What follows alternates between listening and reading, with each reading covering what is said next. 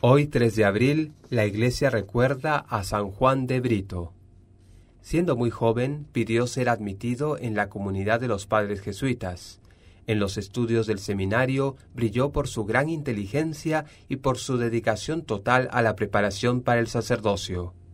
Desde 1673 hasta 1693 estuvo misionando incansablemente en la India, y fue tanto el entusiasmo con el cual se dedicó a las actividades misioneras que lo nombraron superior de las misiones de la India.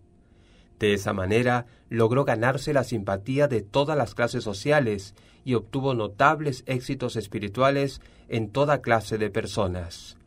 Los sacerdotes paganos de estas tierras eran muy fanáticos y atacaban sin piedad a San Juan.